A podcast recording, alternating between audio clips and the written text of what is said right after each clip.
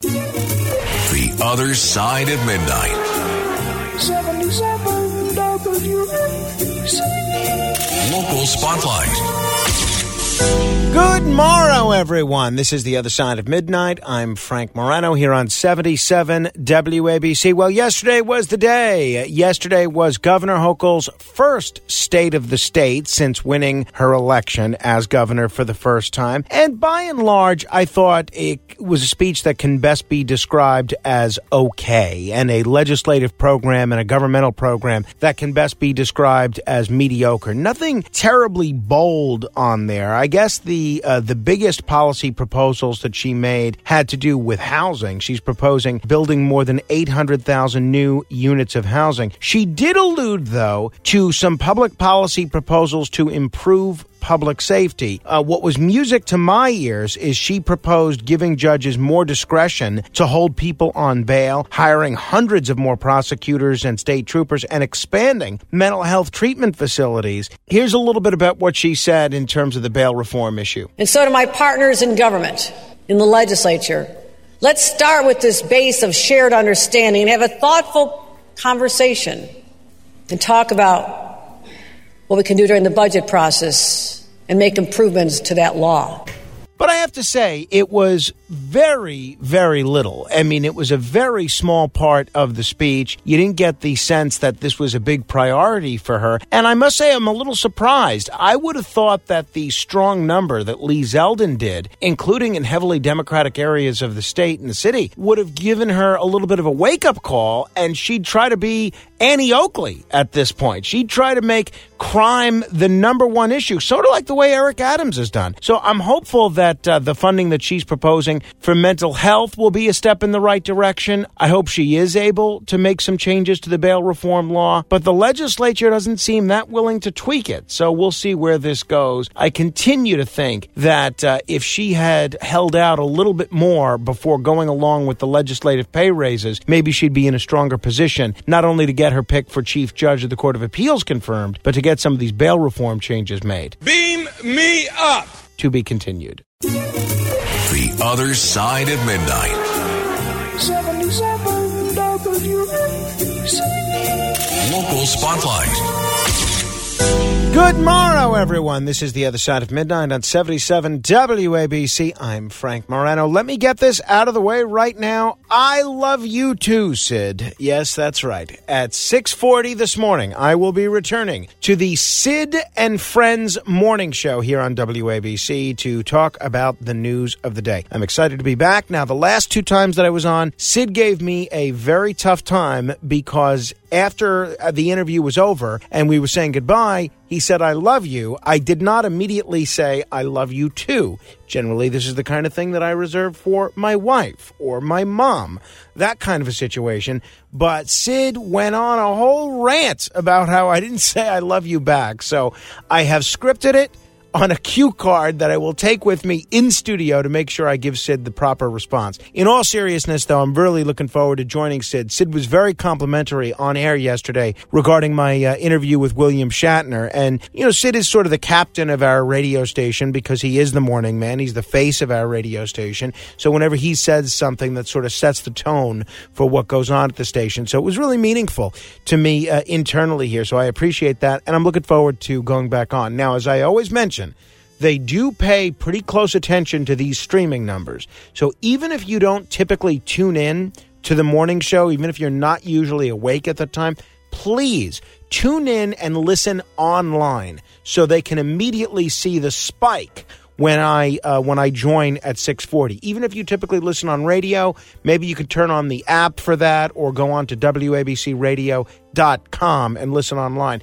so that we can show the powers that be that whenever I go on, there's a little bit of a spike. I'm looking forward to being part of the Sid and Friends in the Morning Show. Tune in at 6:40. Beam me up. To be continued. The Other Side of Midnight. 77 WABC. Local Spotlight.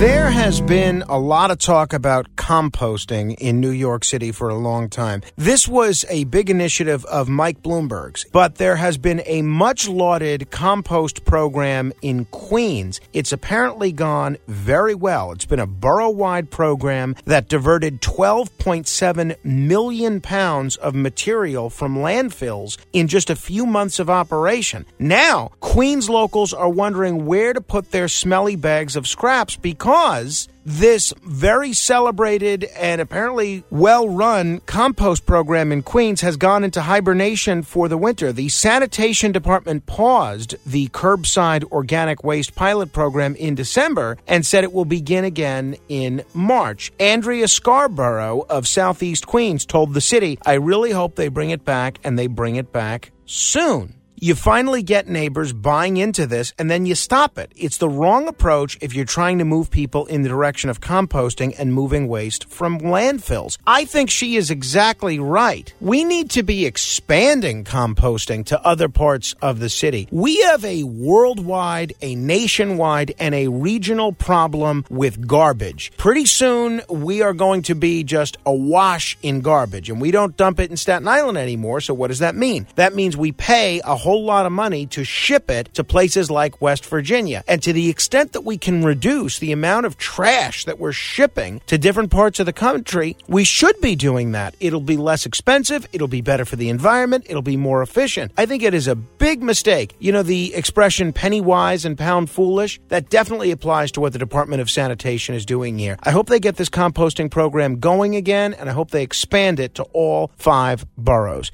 Beam me up. To be continued. The Other Side of Midnight. 77 WABC. Local Spotlight.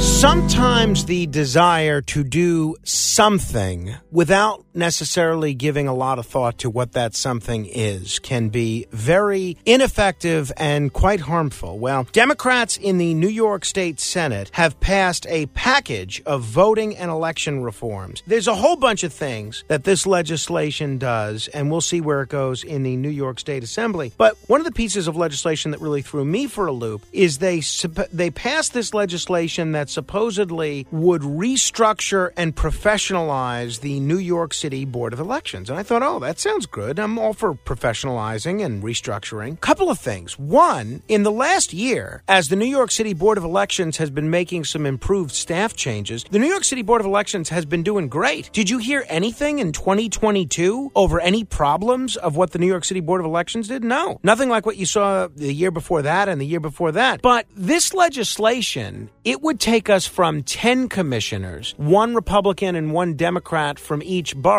to just two. Two for the whole city. Now keep in mind, every other county in the entire state, Herkimer County, Chemung County, Clinton County, Warren County, every other county in the entire state has two commissioners, one Republican and one Democrat. This would take a city of over 8 million people and say instead of the 10 commissioners, two per county that every other county in the state has, now you have two for the whole city. Someone is going to have to explain to me how doing away with representation that each borough has is enhancing or improving anything. I think it's absurd. Also, this would do away with a lot of key staff positions the deputy executive director, the chief of administration. And they're going to do that as we're going into a presidential year. If you're going to do something like that, at the very least, stagger it. There doesn't seem to be any staggering. It seems like they want the Board of Elections to snap their fingers and have this new structure be ready. This is in the category of ill conceived and ineffective. Beam me up.